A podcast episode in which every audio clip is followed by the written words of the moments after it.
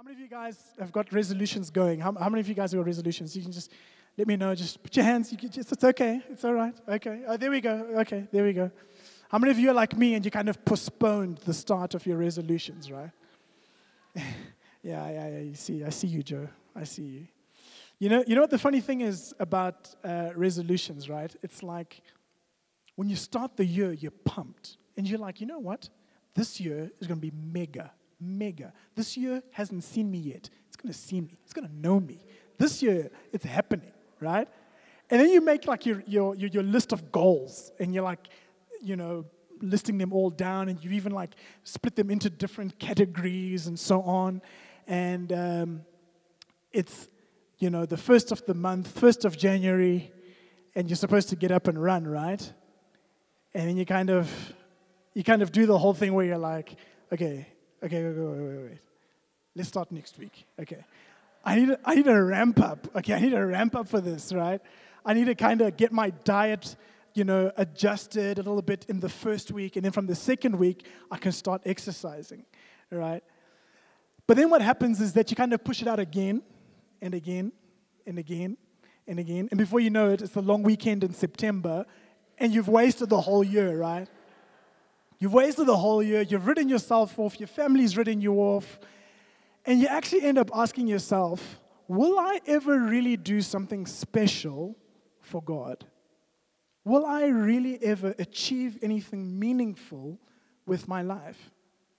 You know you're not clever enough, you know you're not smart enough, you know you're not pretty enough, you don't have enough money, you don't have the greatest job, and you're kind of living month to month, week to week or just day by day and kind of rolling one into the next.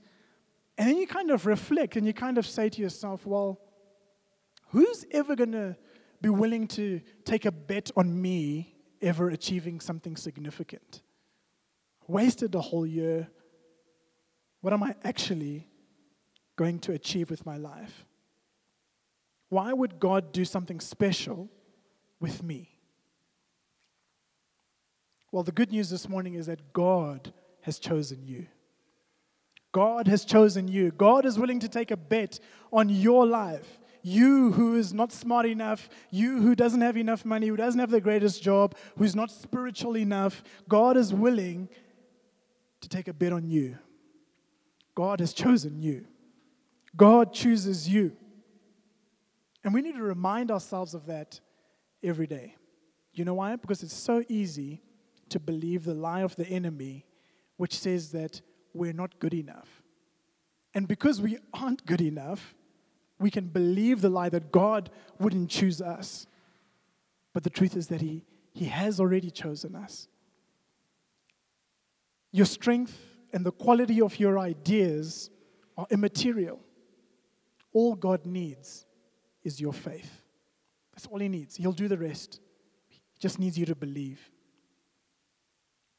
1 Corinthians 1, verse 18 to 20 says, For the word of the cross is folly to those who are perishing, but to us who are being saved, it is the power of God.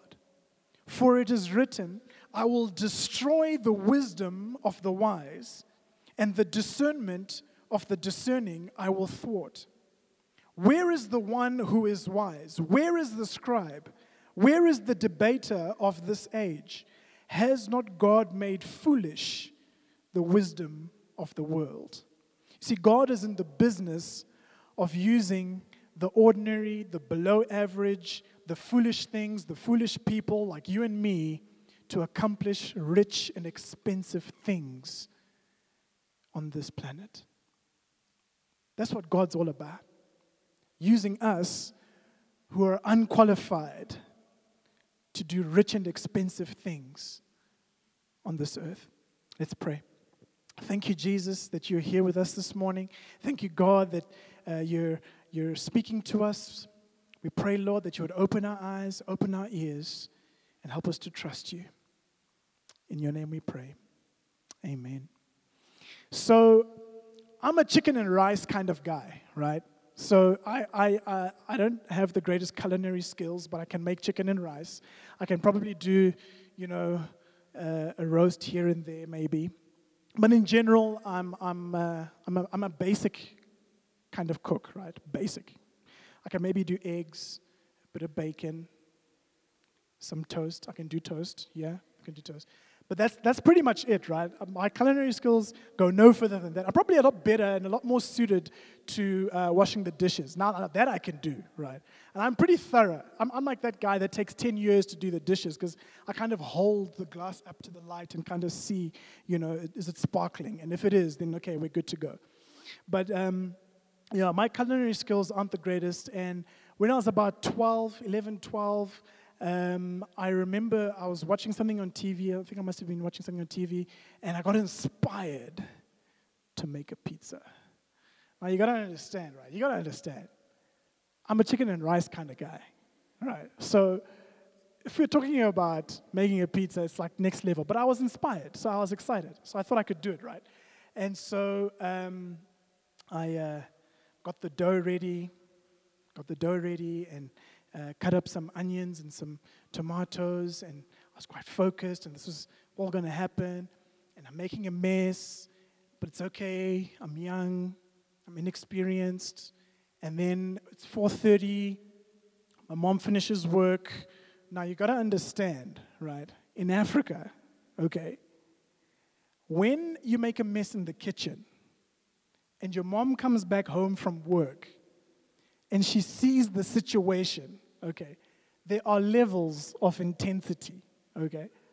So, so I was expecting that, you know, it was pretty much going to be the end of the world, right?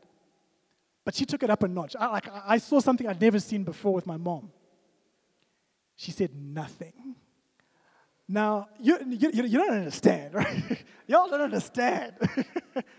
When you make a mess in the kitchen and your mom says, it's very clear that the boundaries had been breached, right? My mom had clearly seen it, but she said nothing. So I figured, okay, well, I've got a good thing going here. Let me just finish, right? Let me just finish what I'm doing. So I'm making this pizza, but then halfway through, I kind of decide, why make pizza when you can make jam tart? I've got the dough. Let me do it. So I kind of switched my plan and I kind of uh, got a jam tart thing going.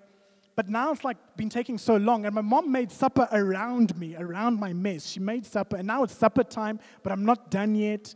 And uh, everybody's kind of sitting at the dining uh, room table, and I'm kind of like rushing, and it's time to put this thing in the oven. But then I think to myself, no, no, no, no, no. Why put the jam tarts in the oven? When I can just use the microwave, right? So I put the jam tarts in the microwave, rush for, for, for supper. Supper is amazing, it's family time, it's awesome. And then I'm like, hey guys, I've got a surprise for you all. We're gonna have dessert and we're gonna have jam tart, right? Go to the microwave, pull the jam tart out, and it is hard as rock, right? It's like I don't even know how to explain it. They're like jaw breaking grenades, right? That's how hard these things are like bricks. And so I, I, I offer my family these warheads, right? And I'm like, here you go, guys. Enjoy these jam tarts on me.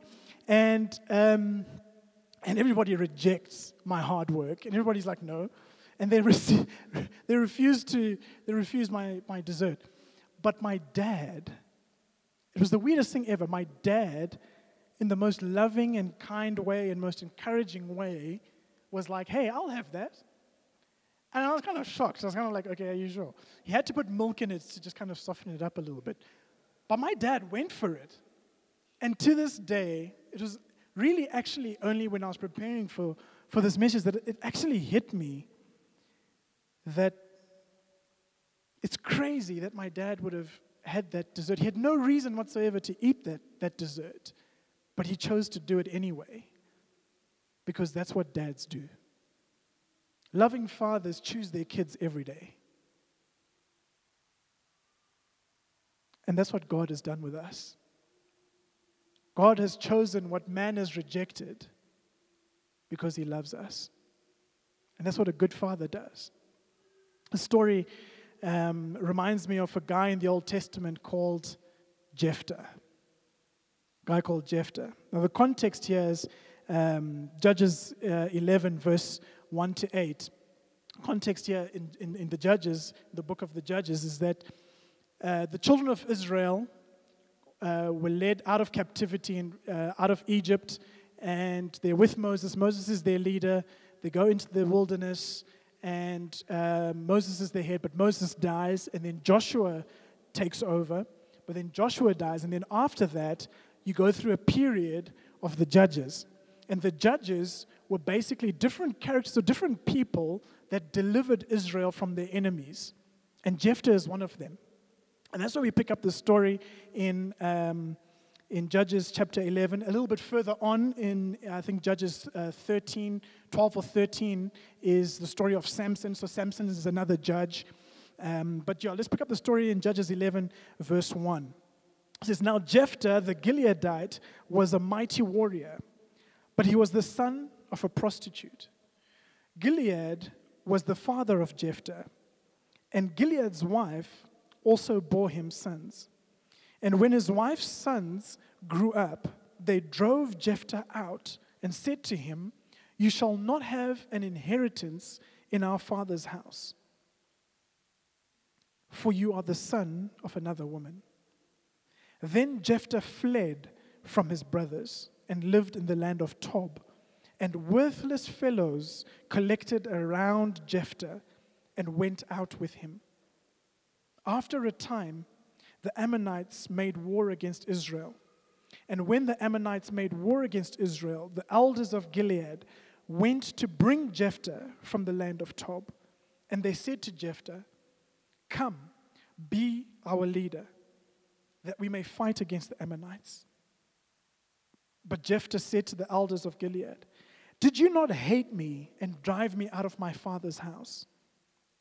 Why have you come to me now that you are in distress?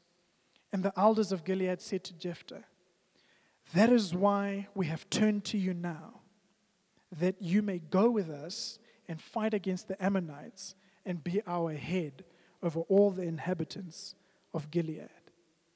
So here's the situation Jephthah is growing up with his half brothers. Jephthah's mom is a prostitute, but he's growing up with his, with his half brothers, right? So it's a bit of a weird family dynamic, dysfunctional, right? Um, but they're growing up together, and as they grow up, Jephthah gets rejected by his family. His brothers uh, uh, throw him out, basically. His brothers tell him that he's not part of the inheritance. His, his brothers tell him that they can't be a, he can't be a part of the family, and so he's a reject and he goes, right? He flees to the land of Tob. And then what happens is the Bible says that worthless individuals, worthless fellows gathered or collected around him. Now, I don't know what's worse being rejected from your family or being rejected from your family and having worthless individuals collect around you, right? But this is what happens to Jephthah. But what does God do? God chooses Jephthah, the rejected guy, the guy who is surrounded by weird people, worthless people, the below average, the ordinary. God surrounds him with these people and he raises him up. The Bible says that Jephthah became a mighty warrior. And then the tables turned. The Ammonites, after a while, the Ammonites uh, rose up against Israel, and the elders of Gilead, basically the brothers that threw Jephthah out, basically go to, to the land of Tob and they approach Jephthah and they beg him to be their leader and to lead them in battle against the Ammonites. And, and Jephthah obviously does the whole snap my fingers kind of thing. You know, weren't you the guys that kind of threw me out of, you know, the family, threw me out of my father's house? And uh, they're like, yes, we know, but please, can you just help us out? And so Jephthah accepts the call and he becomes the leader of his family. The one who was rejected becomes the chosen one who then leads his family or leads the nation in bringing deliverance and bringing freedom to the nation. Why would God choose someone like Jephthah? a reject, recorded in, uh, in the Bible, in history, as a judge, why would God choose a reject to deliver the nation of Israel? Well, I think it could be for the same reason that my dad ate my jam tart. It's because he's my dad. God is our Father and He loves us. And He's willing to place a bet on your life to do something special for Him. God loves us, so He chose us. All He requires is faith. That's all God needs of you. Remember, you don't need to be clever enough. You don't need to be pretty enough, tall enough, light skinned enough, rich enough, spiritual enough. What does that even mean? You only need faith. When you put your faith in Jesus, by grace, you are positioned. By faith, you are, are, are, are, positioned in Christ, in God. The Bible says that we are hidden in Christ, in God. That's a position. And when we, by grace, receive what Jesus has for us, we're blessed. So, having grace and having blessings are one and the same thing. And when you're blessed, it's not a condition, it's a position. When you're blessed, it's not a condition, it's a position. Because you see, if you were blessed based on a condition, it means that it would change as your emotions change. It would change based on your performance. It would change based on the weather. But because it's a position, you're rooted, you're fixed, it's something that God has already decided. It's already been decided. Kind of reminds me when I was watching a movie once with somebody, and you know those movies where you can you can see that the guy is behind the main character, right? And you can see that the person is going into a situation, a dangerous situation, but the the the, the person, the main character, doesn't know that the danger is behind them. And so the person that I was watching the movie with is trying to talk to this main character and trying to tell them, hey, don't go there, don't go there. It's, you know, it's dangerous where you're going. And I'm like, it's already decided. You can't control what's going to happen next. And it's the same with the blessing of God. By faith, you're positioned in Him. It's already decided that you are blessed. It's already been decided that you are chosen.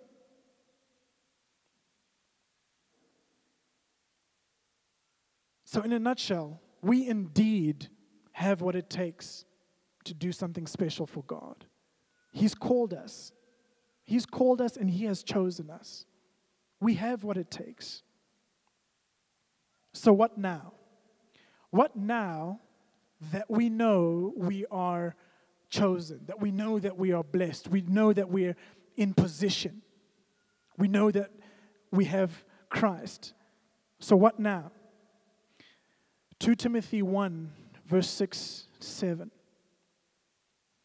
says, For this reason, I remind you to fan into flame the gift of God which is in you through the laying on of my hands. For God gave us a spirit, not of fear, but of power and love and self control. Do not be afraid because through Jesus, we have power, we have love, and we have self control. Number one, power. Second Corinthians chapter 12 and verse 9 says, But he said to me, My grace is sufficient for you, for my power is made perfect in weakness. Therefore, I will boast all the more gladly of my weaknesses, so that the power of Christ may rest upon me. That's what we have when we can surrender to Christ. When we can surrender our inability, our insufficiency, when we can surrender that to Christ, His power is made perfect. So when you're going through 2019 and you're going through uh, your day by day and you're going through whatever it is that you're facing, when you experience uh, your, your lack and you ex- experience your insufficiency, Remember that God's power is made perfect in your weakness. I love this part of the scripture which says, So that the power of Christ may rest upon me. It's almost like putting on a jacket. That when you put on Christ, like putting on clothes, and the power of God rests on you. That's what we have. We have the power of Christ. And the Bible says that it's through the anointing that we receive that power. We're anointed. We have the power of Christ to do what He's called us to do. Number two, love. 2 Corinthians 13 14 says, The grace of the Lord Jesus Christ and the love of God and the fellowship of the Holy Spirit be with you all. That's what we have. We have the love of God shed abroad amongst all of us. We have the love of God. And because we've received the love of God, we can love one another. You know, when Jesus is in the Garden of Gethsemane, he's praying and he says, Jesus, may they, may they be one as you and I are one, that they may know, that people may know that you have sent me. So, in other words, when we love each other, when we love each other with a brotherly affection, it points people to Jesus. 1 John 4, verse 7 says, Beloved, let us love one another, for love is from God. And whoever loves has been born of God and knows God. God wants us to share his love with people. You know, all we have to do through faith, all we have to do is receive the love of the Father and give it away. Receive the love of the Father and give it away. I think sometimes we make Christianity so mystical and we try to make it this, this crazy technology and something that's so complicated. But if we could receive the love of the Father and give it away, then that's all we have to do. We're called to achieve a purpose on this planet. And the ultimate goal of what we do is to point people to Jesus that people would know His love. That people would know His love. That as they are, they are loved. And then Jesus can take them on a journey. And God is all about doing that. God is all about taking us on a journey. Number three, self control. Self control. You see, when you experience the love of God and you understand what you've been saved from and what you've been saved to, you begin to go on a journey of sanctification where you learn self control. Where you learn self control. Proverbs 25, verse 28 says, A man without self control is like a city broken into and left without walls. You know, this issue of self control is like such a far reaching thing, right? Like, how many of you ate too much at Christmas?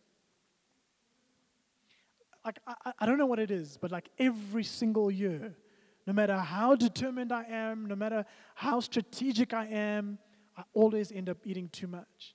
And this year, I was like, you know what? You know what? I'm having dessert with everybody this year, right? Because normally what happens is that I get too full and I can't have dessert, and I only have dessert like when everybody's pretty much gone home. So this year, I was like, I'm focused, I'm determined, I'm gonna have a strategy, right? I'm going to just take a little bit of everything. How many of you have heard that? Like when your parents are telling you, just take a little bit of everything. I'm going to have a little bit of everything, right? I'm going to have self control. But this is what happens when you're dishing up, right? You kind of look at the casserole that's got like the roasted potatoes and the beef and all of that. And then you're kind of like, well, it doesn't make sense for me to have all of this stuff and none of that. So let me take a little bit of that, right? And when you do that, you realize, but wait a minute, I didn't realize that there was roast chicken over there as well. So let me have a little bit of that. And then before you know it, you're full and you've eaten too much. But self control is such a far reaching thing because God wants us to have mastery of ourselves. God wants us to have mastery of ourselves. And this is the journey of sanctification. And the power of self control or the will to do is not something that we can generate ourselves. Because to generate self control is like trying to lift, it's like standing in a bucket and trying to lift the bucket up. You can't. You can't do it by yourself. What you need is the fruit of the Spirit.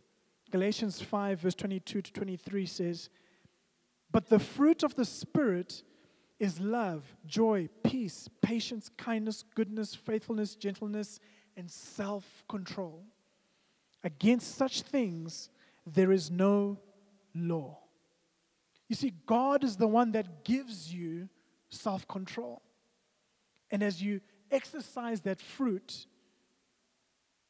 you grow in it. You grow in it. So you might be saying, you know, Will, I struggle with um, my temper, or I struggle with maybe it's pornography, or I, or I struggle with um, temptation, or I use bad language, or whatever it is. Maybe it's drinking or cigarettes. I don't know what it is that you struggle with, and you might be saying, I need self control. Well, here's the good news it's not up to you. God has already chosen you and He's given you the fruit of self control. If you would just believe that you're a new creation, you're a new being, and you don't have to suffer life dominating sin. It's not who you are. You don't have to suffer. God will give you self control. Just exercise the fruit. So, in closing this morning, I want to go back to the story of Jephthah because it has a bit of a tragic ending. Basically, what happens is that Jephthah tries diplomacy, right? So he goes out uh, to meet the, the Ammonite king. He sends messengers out to, to, to the Ammonites and, and he basically asks them, What's your beef, right? Why are you guys, you know, trying to make war against us? And the Ammonites say it's because you guys stole our land when you came up out of Egypt. And that's like centuries back. And so um, Jephthah kind of sends the messengers back and he's like, uh, okay, guys, misunderstanding. That's not really what actually happened, but uh, this is what happened. And he goes through a long history of what happened when the children of Israel left uh, Egypt.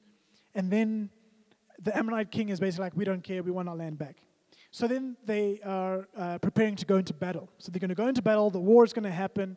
And then uh, before they go into battle, Jephthah makes a promise to God. And there's a lesson here. Jephthah makes a promise to God and he says, God, if you will deliver me back home in peace, and if you will give us victory over the Ammonites, I will sacrifice the first thing that comes out of my house when I return home. So it's one of those God, if you will do this for me, I will do that for you. Right? And they go out to battle, and God gives them victory. But when Jephthah goes back home, guess what the first thing to come out of his house was? His only daughter. And so he has to sacrifice his child. And here's the lesson, church don't make promises to God of things that you will do to repay him for the grace and favor that he has given you. Grace is a free gift, and God gives it because he loves you. You see, it's a lack of faith to ever think that you can repay God. You see, the work that we do, us fulfilling our purpose and us uh, fulfilling the will of God, is not anything that we do to ever try and repay God. It's what we do in response to His goodness and His love. That's what gives us energy. That's what gives us motivation. That's what gives us the inspiration we need to fulfill the will of God. It's responding to His goodness and that only.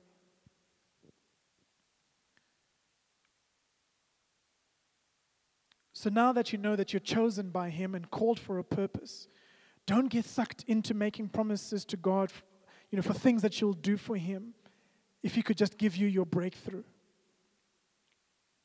Rather trust that He will give you your breakthrough simply because He loves you. When you face challenges in 2019 and you're praying and you're praying and you're seeking God and you're trusting and you know you want Him to move on your behalf, don't get sucked into the trap of saying that you're going to do something for God if He will just do this for you or do that for you. Rather, trust that He's a good God. That's the gospel. Believing that God is a good God. Amen. The things that you do for Him are just a reflection of your faith in Him as a good and loving dad. And that's the simplicity of the gospel. Let's pray.